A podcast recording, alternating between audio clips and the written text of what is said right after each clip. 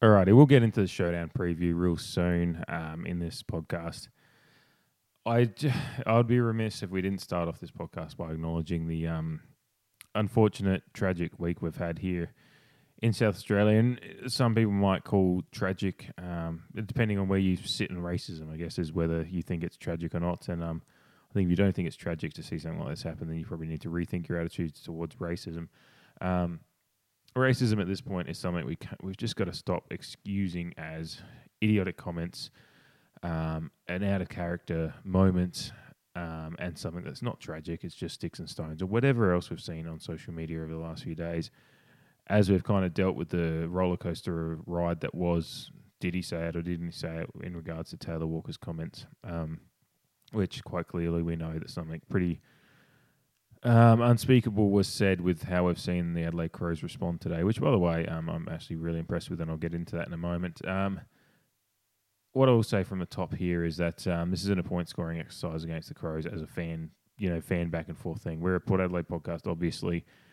We don't have a personal connection as far as the Crows fans or anything to Taylor Walker. I'm not a Taylor Walker fan myself in any way. Um, but um, this isn't an exercise in saying, "Oh, this is a Port Adelaide podcast being all high and mighty." No, I know that um, every every fan base, every club has the potential to have this happen if the, right things aren't done and people aren't educated correctly. So we need to uh, understand we're all fallible in a sense in that way, and that this happening to the Crows is in no way something we that should even be minutely um, mocked or anything like that. Um, yeah, we can. We've talked. I think a lot of talk has been about the, the culture at the Crows the last few years, and yes, that is something to discuss. But it's not something to, in this instance, in the instance when racism is involved, and even that camp a few years ago, we we make we do make jokes about the camp stuff, but there was a serious, there's some serious, quite serious undertones to that too that we need to acknowledge in this moment, and as well as just the racism. Racism is just something you can't.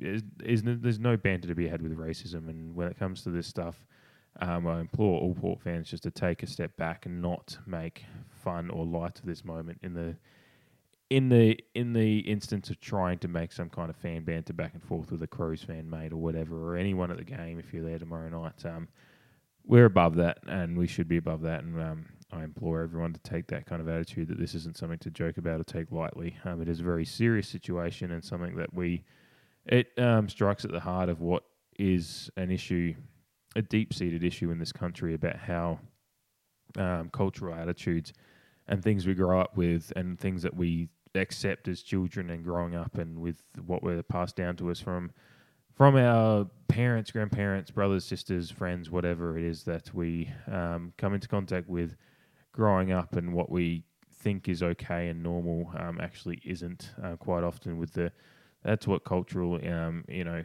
uh, you know deep seated racism is. It is is never out in the open. Is never never something that's um, it's not it's not Klan meetings or um, or uh, white supremacist stuff. Although there is elements of white supremacism, white supremacy in um, Australia. I've unfortunately had run-ins uh, with I've yeah had to we've had to kick one out of the business I work at um, when they try to come in as a customer, which we will make no apologies for either. Um, it's uh, it's something that we um, there is that those issues in Australia, and we need to acknowledge that this is this thing with Taylor Walker is a, is a, um, uh, is a harsh look at what the issues are. A lot of people, I think, um, over the last few days have been confronted with something that um, they don't want to have to deal with, um, and that's the that's the harsh truth of it. Is there is a lot of people out there that still don't want to acknowledge that racism is an issue. Um, as big bigger issue as it is. Um, some people don't even think it exists anymore. It's some some old thing, you know.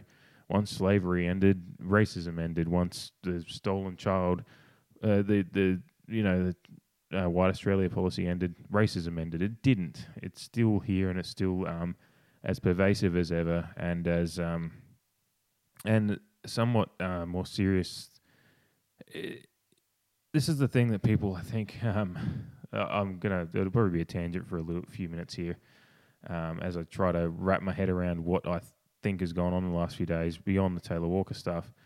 Um, I think what I've seen is that there is there is people out there that um, that think just because someone says something off the cuff uh, it should be excused because it's just a moment, a moment of madness or um, something that uh, should be. You know, it's it, you've seen the. Con- it's just oh, it's out of character for him. It's out. Of, it's uh, you know, it's not something. It's not like he's a stand-up bloke. All that stuff, and that can be true in the fact that he probably, you know, he's a father and a husband and all that stuff. It's all been said, you know. It's and the character defense of people that are racist and when they're um, when they're a person of stature in community is is another is a whole other deep seated race um, a racist thing in itself. Um, but uh, when you're if you're a stand up bloke and and and and an impeccable, impeccable character as has been his defense on some um, high profile radio shows um, over the past few days, then you don't say stuff like this. I was offended, deeply offended, when um, I know I'll just say it, it was Rowie Sports Show. He's been, it's not like I'm not even attacking Rowie as some out and out like idiot, but he he was an idiot in this instance. He said Taylor Walker is no more racist than you you or I, and he's saying you like you know looking down the radio lens. Not that that's a thing. I'm just you know you know what I mean you know, staring down the microphone saying, "You are no more, you know, he's no more racist." And I'm like, no, he he is a little bit more racist. It doesn't mean he's an out and out racist. He's not a Klan member. He's not like that's subconscious racism. That is the modern day racism that we're dealing with, and that's what I fucking despise about when these radio shows that don't actually. You know, if Rowie wants to go on for three days straight banging on about this stuff, he probably needs to sit down in the same educational program that Taylor Walker is going to go into and understand what racism is and why it's such a pervasive issue. Um, I was really impressed with Shelley Ware came on his show today and um, and said um, because Rowie was saying, "Oh, it's just the same. You haven't stolen a Kit, Kit Kat from the to- corner store, have you?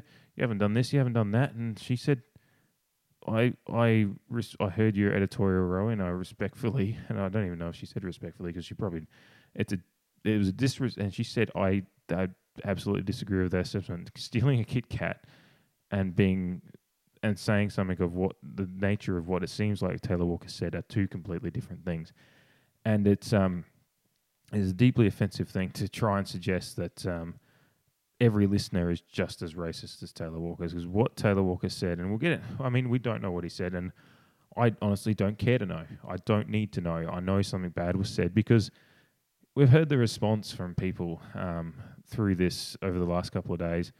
Um, I think the first notion I got of really how bad it might have been what he said, because uh, even up until late yesterday evening, um, I wasn't exactly sure. It was it was pretty clear pretty soon on that uh, because th- this story broke. Um, and by the way, um, Sam McClure probably um, is owed a few apologies because um, it's pretty clear now that this process had been ongoing for a couple of weeks.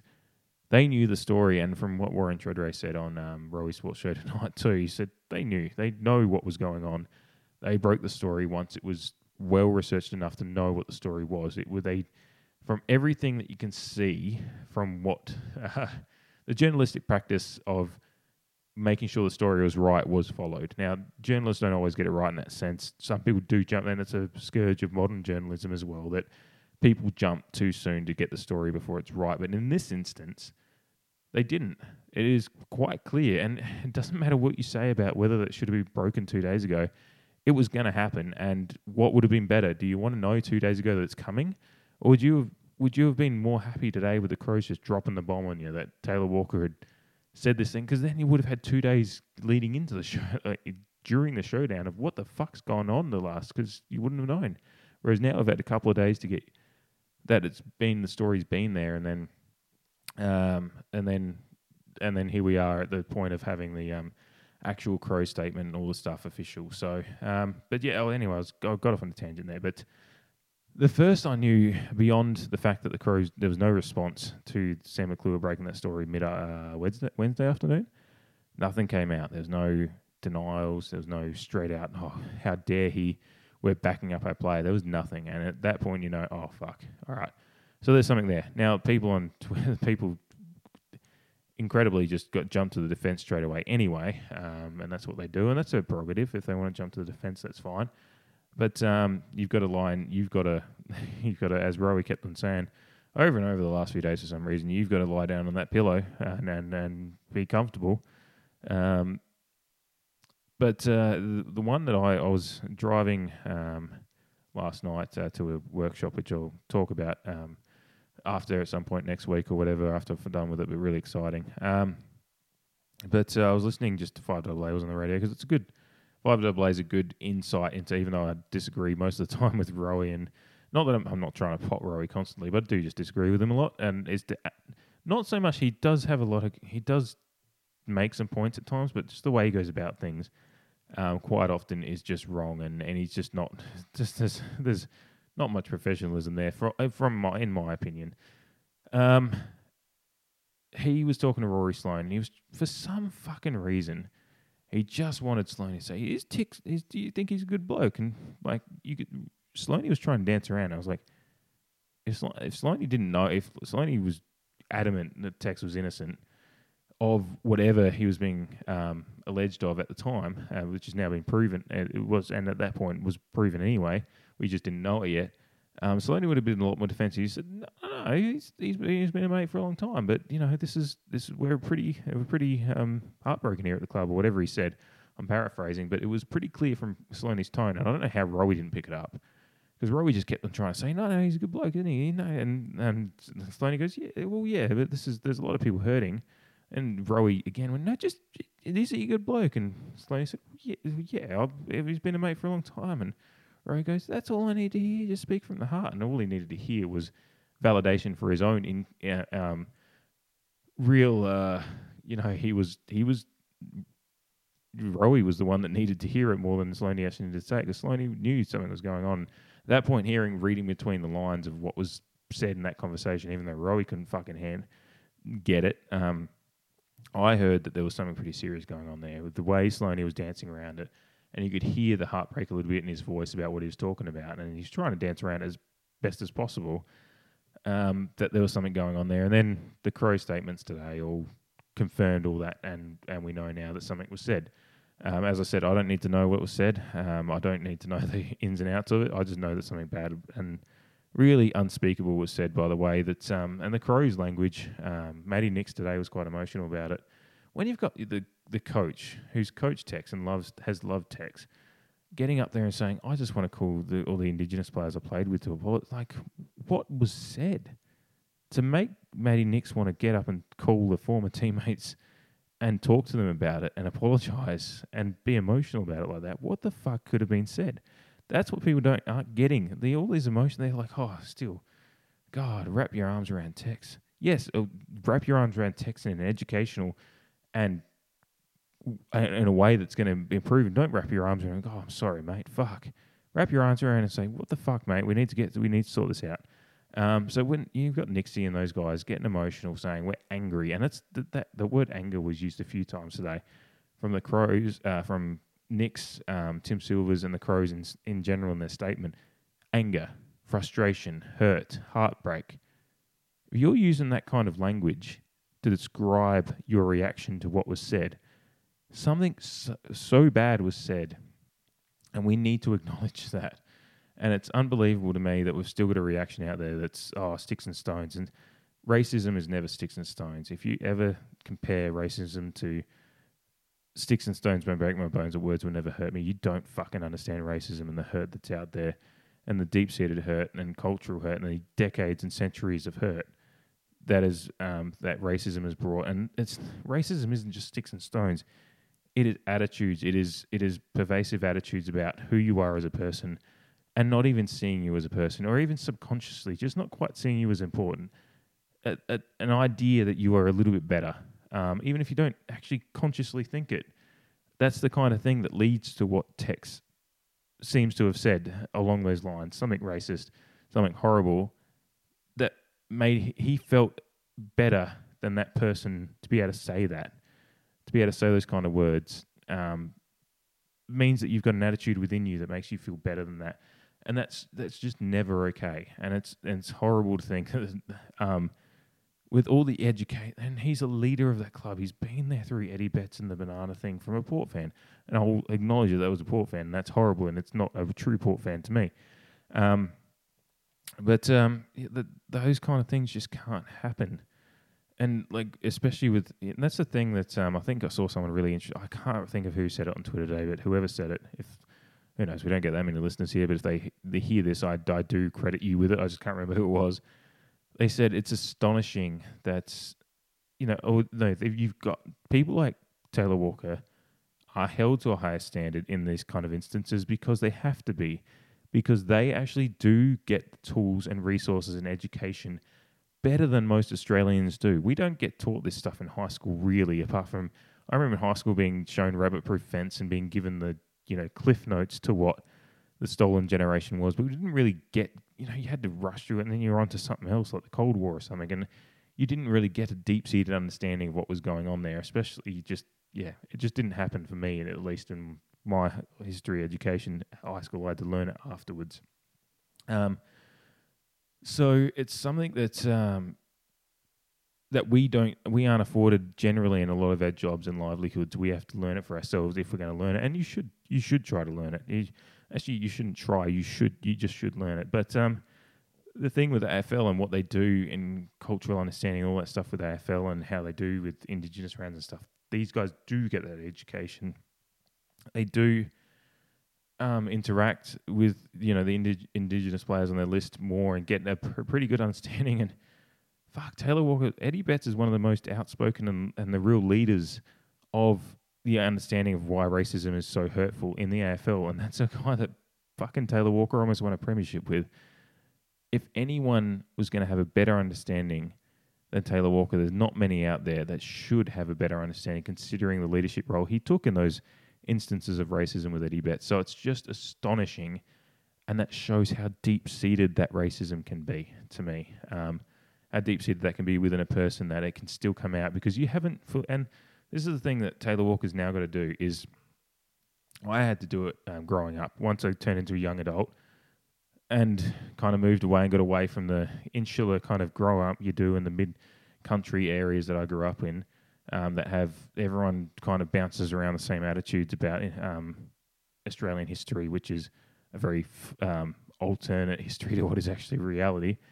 Um, I had to reconcile what I had grown up with with what was actually true, and I'd sit there and say, everything I know isn't actually really true because it's all attitudes from people who think who have opinions about history rather than actually facts. And I had to sit there and go, I've got to have an honest chat with myself, look in the mirror and go, everything I thought I knew is false, and I need to relearn it and re-understand, um, or understand how what actual Australian history is, and that racism actually exists, exists, and hurt is deep and powerful, and there is so much to learn and understand about what we can do to make it better and be actively anti-racist. It's not just about saying no, I, I respect them as people, and um, that is part of it, but it's also actually saying how can I be better about promoting the needs to be anti-racist, not just it's actively anti-racist, not just saying no, I'm not racist, so it's fine.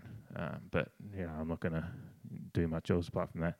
It is actually understanding it and um, calling it out whenever you can. Now, I'm someone that has a fair bit of nerves and anxiety and things like that about speaking up at times, and it, it is hard to do. But when I can, I do, and it is something that you really need to do. I remember um, the 2014 elimination final. There's a bloke that um, I think some people might remember.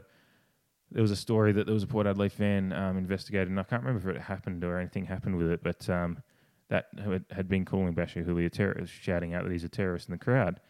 Um, and I was near that bloke at the footy that day, and I called him out on it then. Um, I didn't.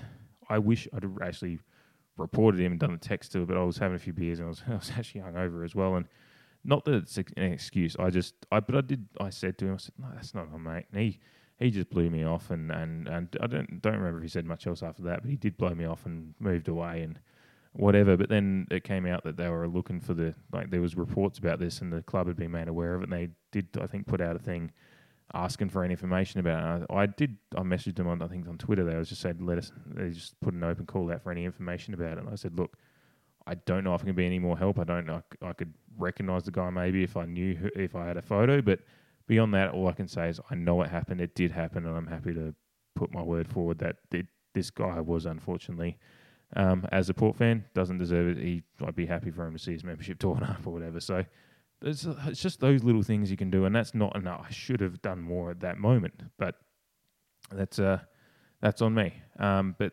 those are the kind of things we can do, and it's just unfortunate to be in this moment, um, talking through this again, um, especially in the lead in lead into a showdown. I'd much rather Taylor Walker be out there playing in the showdown. I'd much, I'd much rather him be in the pocket of um, whatever defender we have and watch him get fucking three touches and get to boo him off the field because he's a fucking he's a spud of a player and we've we've gotten one over on him again. That's what I want for tomorrow, but that's not going to happen because of what's happened and we've got to reconcile with that. And everyone and the biggest thing we have to reconcile with now is how we move forward from it as people that read the situation. Because the unfortunate thing is we've seen such a wide variety of reactions to it online, and um, unfortunately, there's a lot of people out there that still haven't learned from this situation and think it's six sticks and stones and all that stuff and and the reactions to it have there's a there's an there's a there's a tinge of racism to it because we see everyone wanting to just stand up for the text and just say no it's out of character it's, it's but um know I was thinking about this today um you know Willie Rioli he's um been caught smoking pot a couple of times or with pot now pot's not bad let's be real. It should be legalized. It should be uh, recognized um, like it is in uh, many states in America now and many places around the world as something that is um, just as good or bad as alcohol. It is a substance that can be abused um, irresponsibly at times, but it can be used very healthily as well. And uh, if you, whereas, but fucking Willie Rioli gets caught with it, and it's oh, he's a fucking idiot oh, geez, what's he doing with his life? What's he doing with his career? What's he doing? What's he doing? God, it's so immature. You well, think of it as career. Think about all the, oh, just just sack him. He doesn't care about his footy career anyway, does he? He's, he's smoking pot. He doesn't. He doesn't really care, does he? Just sack him. He's not. He's not worth it. Or what? what the West Coast are giving him another chance. What the hell? What are they doing? Who cares about this? You know, there's no care. He's not afforded the dues of being a stand-up bloke who's just made an idiotic idiotic decision or said something idiotic like Taylor Walker. Now, why is that? Why is Taylor Walker, who said something racist, so deeply hurtful, afforded such such kindness from the community when Willie Rioli hasn't said anything? He just wants to fucking get high, and whether it's an injury thing or it's just how he how he gets by in life, it's an innocent thing to do. But he's afforded none of the kindness that Taylor Walker is, and I just look at that and think, hmm, there's something in that. But um, hey, that's where we are in this world still, and that's where we are in Australia, and that's why we've got so much fucking work to do yet. So um, that's about it on that. Um, I'm, I'm gonna lose my cool if I keep talking about it because it just frustrates me, and it's frustrating. It's been disappointing. While it's been heartwarming to see the outpouring of um, kindness and positivity in the sense of the people that do understand the the the need for further um, education and, why this is such a um, tragic thing. It is so frustrating to see how many people still don't fucking get it. So that's about it um, on that one. We should might as well actually just talk about the showdown now. So we'll get a little bit more positive and chat some showdown shit. Let's get let's get to the footy. 38 seconds, and it goes Adelaide's way, but they're ready. Howard pumps it in. They've got the outnumber. Oh. They all crash down. Flashpoint. Stevie Motlop. What a time! Oh! He is floating on air now. Stevie Motlop. As a long kick to the hot spot. I think McGovern's got himself injured uh, with that collision. But then this man's been brought to the club, and this was his moment, and he delivered, Pav. Here's the big clash. Oh, that's unbelievable courage from all players in that incident. McGovern's still out there. He's got up. Look at that. Bloody hell, I fucking love that moment. I thought I'd get us back on track um, with a good one of our all-time favourite showdown moments in that Stevie Motlop goal back in 2018 after the Crows had staged a pretty late comeback and um, stolen what looked like a defeat, uh, a victory from the jaws of defeat. I was feeling pretty defeated. I was in the hill that night, um, fucking just, just, just devastated when they kicked that goal to go ahead. And uh, this is one of my favourite moments, and I think it's a moment of where I've briefly believed in the in the possibility of magic, because not not because of the Motlop goal, because that's just Port Adelaide being great, but That goal was kicked with about 20 seconds to go. We're on the hill, so I'm kind of in front of the scoreboard. So it's you know that's happening kind of in front of us. Um, I'm standing in amongst a throng of you know, drunk idiots, myself being one of the drunk idiots, with my mate next to me, um, and uh, and then uh, I think I actually had tickets uh, tickets from um, one of our suppliers at my work. Um, at my work, and they'd given us tickets in the stands, and I just ended up on the hill, and I think the better half was in the seats. So I hadn't seen her for about an hour at that point because I was just pissing on on the hill. Um, I was just that nervous. I needed to be standing with that nervous energy on the hill, um, so I could kind of just be a part of that energy rather than sitting in my seat because then I'd be up and down anyway and probably pissing off everyone around me if I was in the seat. So 20 seconds to go, that goal was kicked. And now everyone that's got a beer in their hand, I think I had two beers in my hand. One of them went up in the air, and there's just a shower of beer everywhere. I'm soaked in fucking alcohol, beer everywhere. Um, and I'm like, 20 seconds to go. Everyone's beer's gone in the air. Who's going to, you know, no one's going to have a drink in hand when we actually win the game, hopefully. There's still a chance, you know, Crows have done, they got the good centre clearance. But then, you know, we get the centre clearance, it goes out, and we're, we're going to win. And then, so in that half a minute or whatever it was, it was a minute by the time the goal was kicked and then, you know, reset to the centre bounce. There's not enough time for everyone on the hill to get another beer or another couple of beers in that time. Um, but then the final siren goes, and the same thing happens. Beers go up and up in the air, and it feels like the same amount of beer that was before. I was like, where the fuck did everyone get a beer from? It's magic. There's nothing. There's no possible way. Now, it's obviously the logical reason is that just half the people threw the beers in the air, and then the other half did it. It's just like but it just felt like a moment of magic in that little moment there. Probably the fact that I'd had 10 to 12 beers myself at that point. So everything feels like magic at, the, at some point after you've had that much alcohol in your system. But I've been to many great showdowns and I'll talk about memories of them over the years, I'm sure. But um, yeah, I, I mean, I was at the last one at Footy Park as well, and that was certainly had its magical moments too. Some pure magic there with the Monfries goal. Um, but yeah, that's just one of those moments that I thought uh, just a great way to come back and do it with a, a relatively recent Adelaide Oval memory. And considering we have Robbie Gray coming back in today, at tomorrow, um, named back in the squad after a few weeks out with that knee injury, getting to play his 251st finally after not getting to complete, complete his 250th. Um, and Robbie Gray was a big part of that showdown too. Everyone, you know, I think everyone actually does remember that's what's the great memory about that game is we have the Motlop moment, which is just an iconic moment in our in our long and storied history. But then we have Robbie Gray turning it on in the um uh, you know between the end of the second quarter and the, uh, by the end of the fourth you know third he's got six goals and um, five and a quarter and and just in all, all in all manner of ways um, it's just an amazing amazing performance in so many ways and you know we started off the game pretty shit as well we went down early and we're down uh, a fair way into the second quarter, and it's and it's just like just an amazing one of those amazing showdowns, and they happen a lot. Uh, thankfully, or unthank, I don't fucking know. I'm always stressed in the moments and hate them during them, and then I have to watch the replay to actually appreciate how much I enjoyed them because I don't fucking enjoy them. I said at the top of the podcast, I get really fucking nervous for them.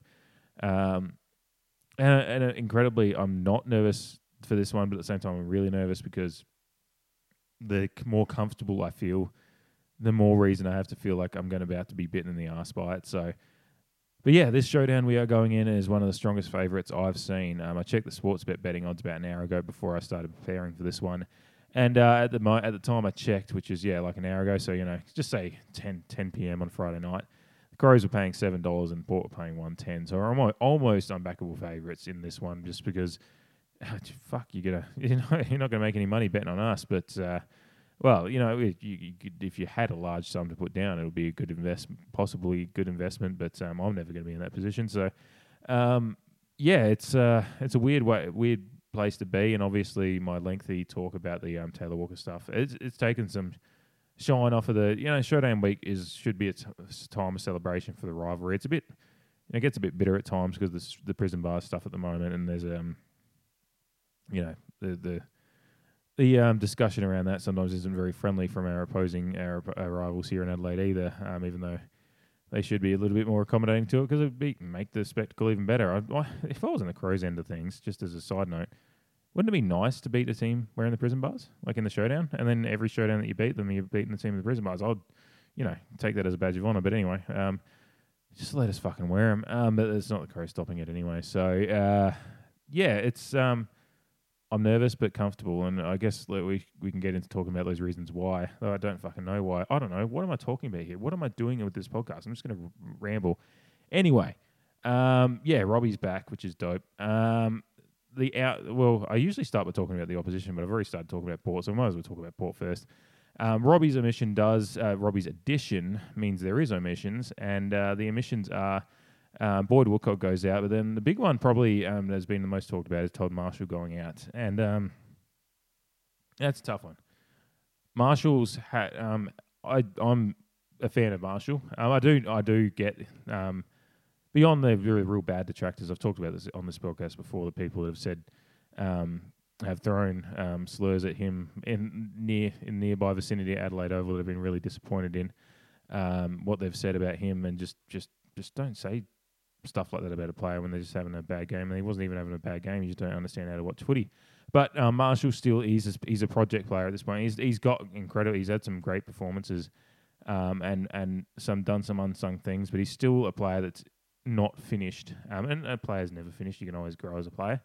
Uh, but he's certainly a player that's still got a lot of things to build upon in his game. And unfortunately, at the moment, we're in a position where we've got um, four tools in pretty good form. And I think Marshall's actually been in okay form as well. But in this game, bringing Robbie back in and probably just changing up the structures a little bit. The four tools thing works when it works, but then sometimes it can be a bit one dimensional when it's not quite working.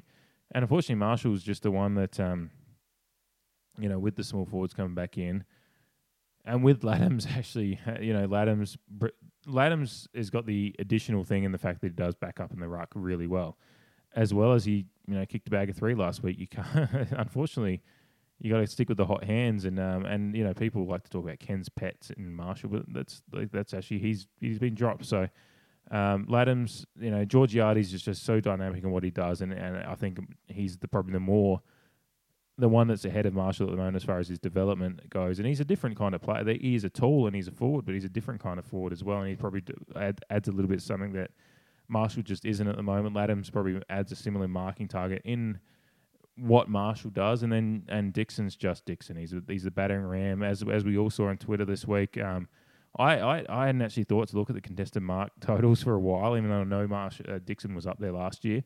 Um, Dixon's leading the contested marks in the competition this year while getting himself to a tidy 41 goals so far.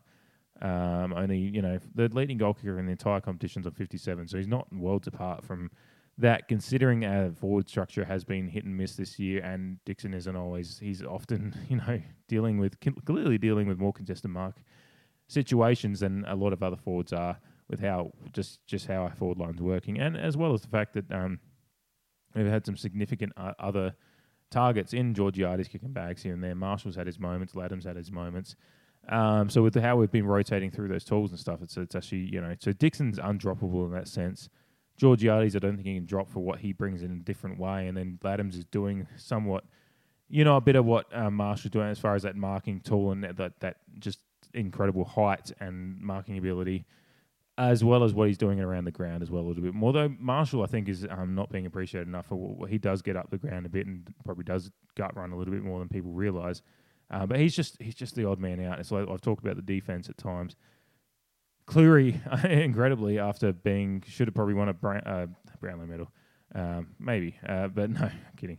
Um, a showdown medal um, is incredibly fine. They found his spot, just unable to get back because of the former McKenzie coming back in. That's just what it is odd man out um, in a deep squad, and when we've finally got injury uh, guys that have been injured coming back, that's just what it is. So it's you know it's nothing against these players. It's just unfortunately we're um, suddenly blessed again a little bit, um, and so the excuse is getting less. Um, but uh, the uh, that's where we want to be. We want to be having these issues, and um, and that's that's the thoughts that you know Motlop's still out of side too, and he's someone who's um, had his good moments this year as well. So it does provide um, the opportunity for these these guys coming back, as well as the ones that um, have been in the side and possibly been up and down in form.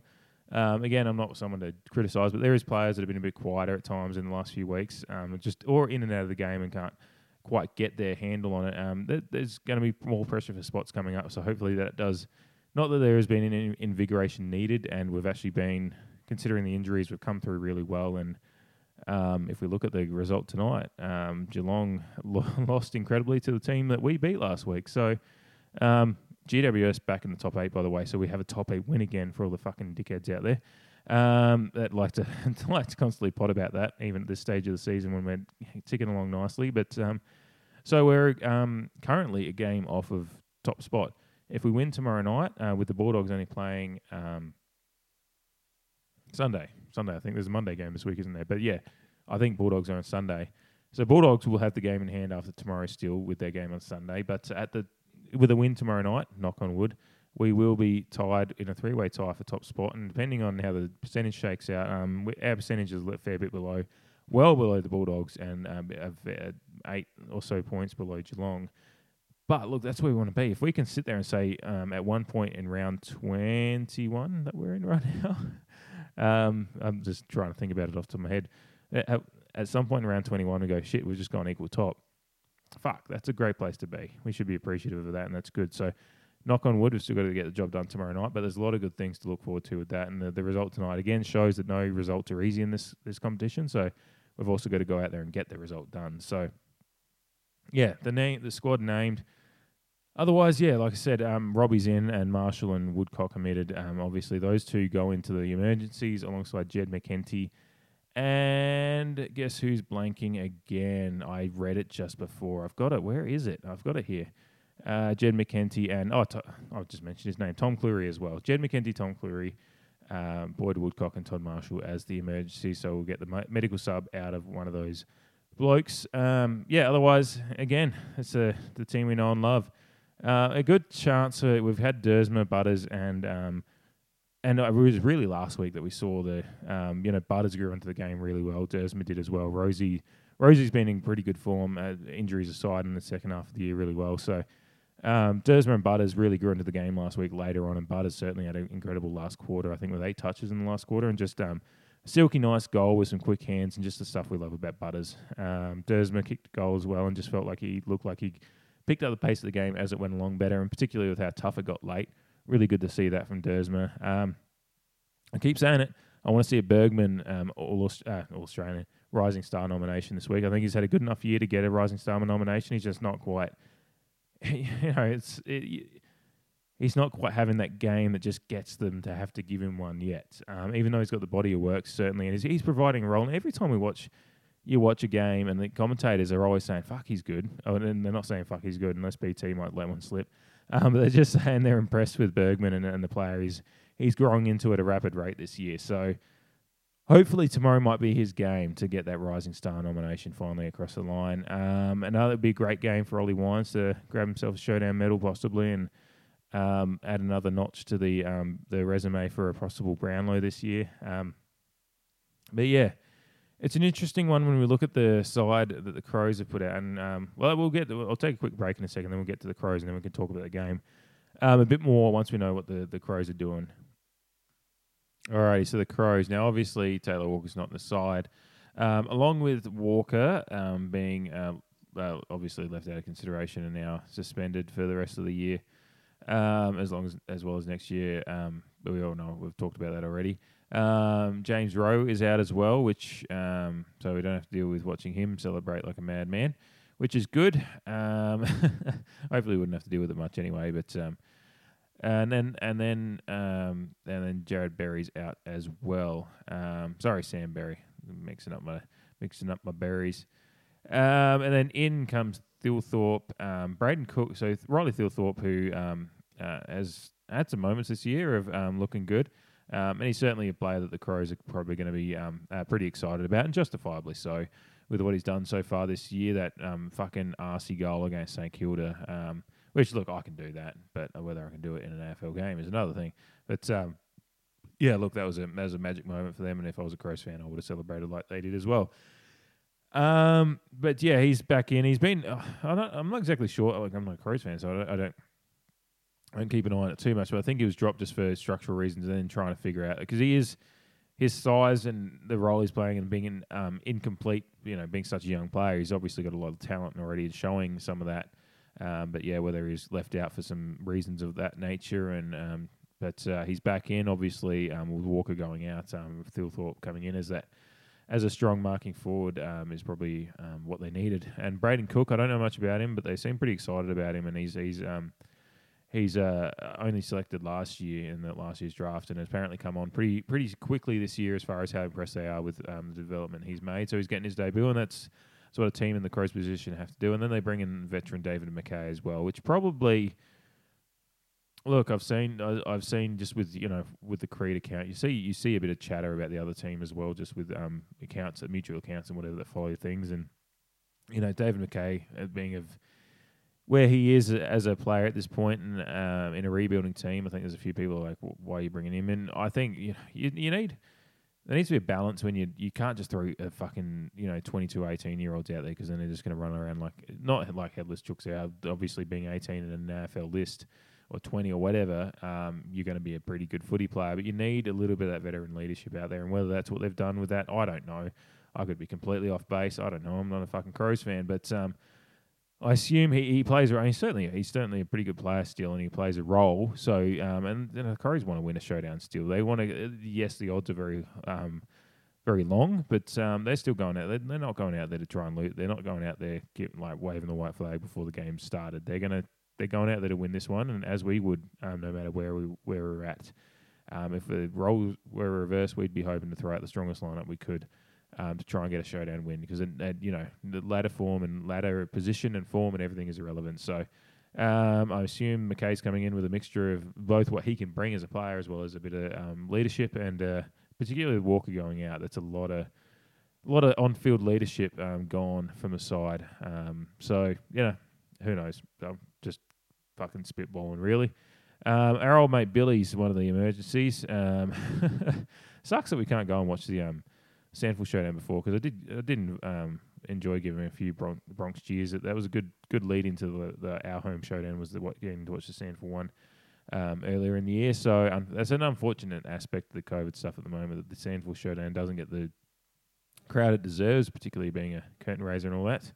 Um, and then yeah, so they've got Shane McAdam, Ben Davison, and Sam Berry, Sam Berry, as their emergencies. So um, yeah, look, it's um they're a pretty. It's a pretty. There's a mixture of. Um, there's a lot of youth there though. There's a lot of youth. Um, but there's a mixture of that. look, you look at the Crows side, and there's still a lot of, a lot of talent there, and, and a lot of those those those guys that have been around there for a long time. Um, it'll be interesting to see that you know Riley O'Brien.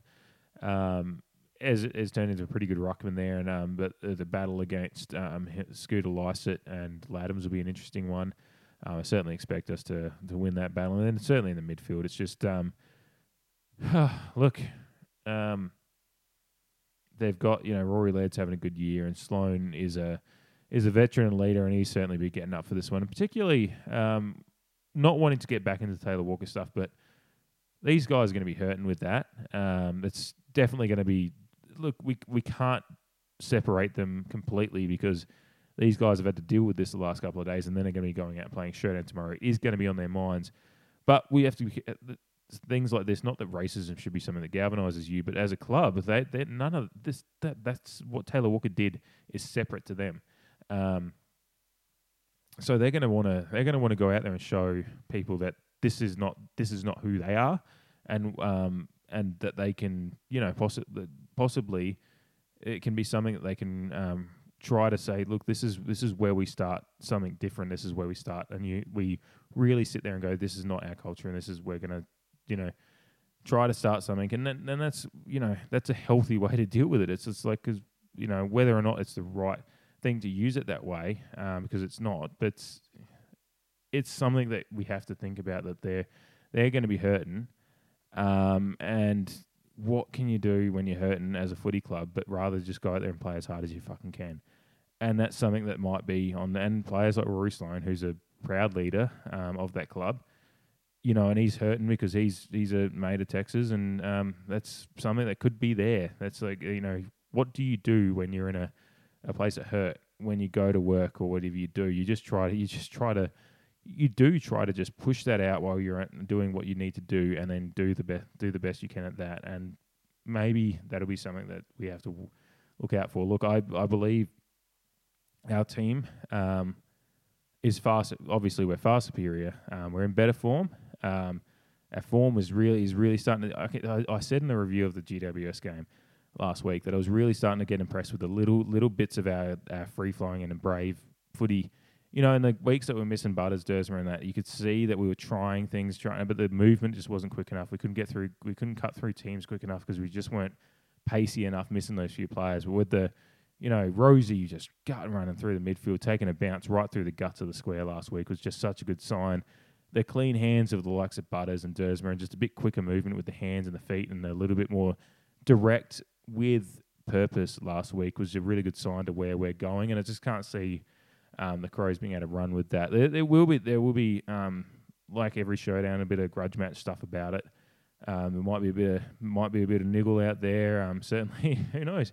Ned McHenry is going to be coming up against Scooter again for the first time since that. And not, not there was any malice in that. It was just a dangerous ta- tackle and adju- adjudicated um, the way it was. But it's a showdown. Um, we never know quite what to expect. It's um, you know everyone's you know people are expecting a ten goal, fifteen goal win, whatever people are saying. Um, but look, I'm probably more I'm more confident than I've ever been. That makes me more nervous than I've probably ever been as well because I hate being confident with a showdown because it's usually when it bites me in the ass.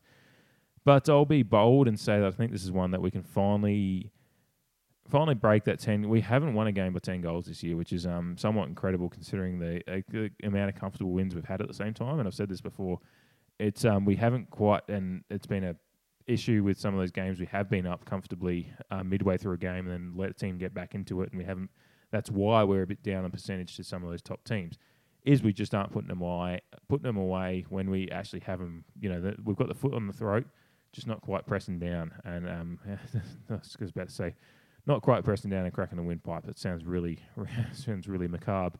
Um, but yeah, that's that's you know as far as a metaphor goes, it's kind of what we're doing. We're letting them keep breathing just a little bit when um, we're just not you know when when we really should be just choking the life out of the team. So what we've got to do is um, and the Crows, I I, I hope if the game turns into a bit of a grudge match in the sense of um, a bit of back and forth, but I think if we get we we need to if we get up on the Crows a little bit, we need to make sure we actually do put the foot down a little bit, uh, put the pedal to the metal. You know, a quarter mile at a time, fast and furious. Get just get get past them and get get it done. Uh, make sure that we're uh, uh, well ahead and, and, and make it a comfortable win. And um, really, one, um, you know, leaving everything aside of the unfortunate nature of this week with the news, just just get a good showdown win for the rivalry. Get us one that's um, a big win to you know talk about for years to come about um, you know, you know, because Crows have had some big wins against us in the past that I still hear about sometimes, and I'd like to have another one of those for us because that seventy-five point win last year was quite nice, and I'd I'd like another one. So um, that would be wonderful, and uh, and I'd, I'd I'd enjoy that a lot because I just need it for my own sanity. Um, but yeah, I, I just I, I look at the Crow squad, and um, while they are, there's a lot of youth there that's really exciting, and they're just not quite there yet. And I think um, with some of the, the ins and outs they're getting, and then just the um the, the the years gotten long for them. They had some good wins at the start of the year, but it's um starting the tiring nature of a rebuild uh, does wear down on a team in this position at later in the year, and I just think um, where we're our trajectory at the moment is actually positive after a few weeks where we weren't sure where we were going. Um, I just think it's um, going to be too much for the Crows, and um, that's wouldn't you know not trying to be um, a dickhead Port fan. I actually just genuinely think um, we are a ten goal better team than them um, at the moment, and I hope we, I hope we make that known. Um, I don't want to say we're a ten goal better team and then scrape by. Um, this is the kind of game with getting this close to finals with players coming back that we want to actually start making some statements and, and get people worried about us again. Though the flying under the radar has been working a little bit, working okay, but yeah, I'd like to get it done. I'd like to uh, really make a statement this week and um and entrench that top four position particularly, you know, teams still breathing down their necks while we're close to the top. We're also not that far away from being out of the four if uh, things don't fall the right way. So we've got to keep the pressure up um, on the top and keep the pressure uh, on the teams chasing as well. So we're in a good position right now, and we want to keep it that way. So the pair, fucking showdown. Let's fucking go. I'm going to try and sleep tonight and then uh, get through a work day tomorrow, and then you'll see us on the socials and whatever tomorrow. So fucking, let's fucking go. Khan the pair.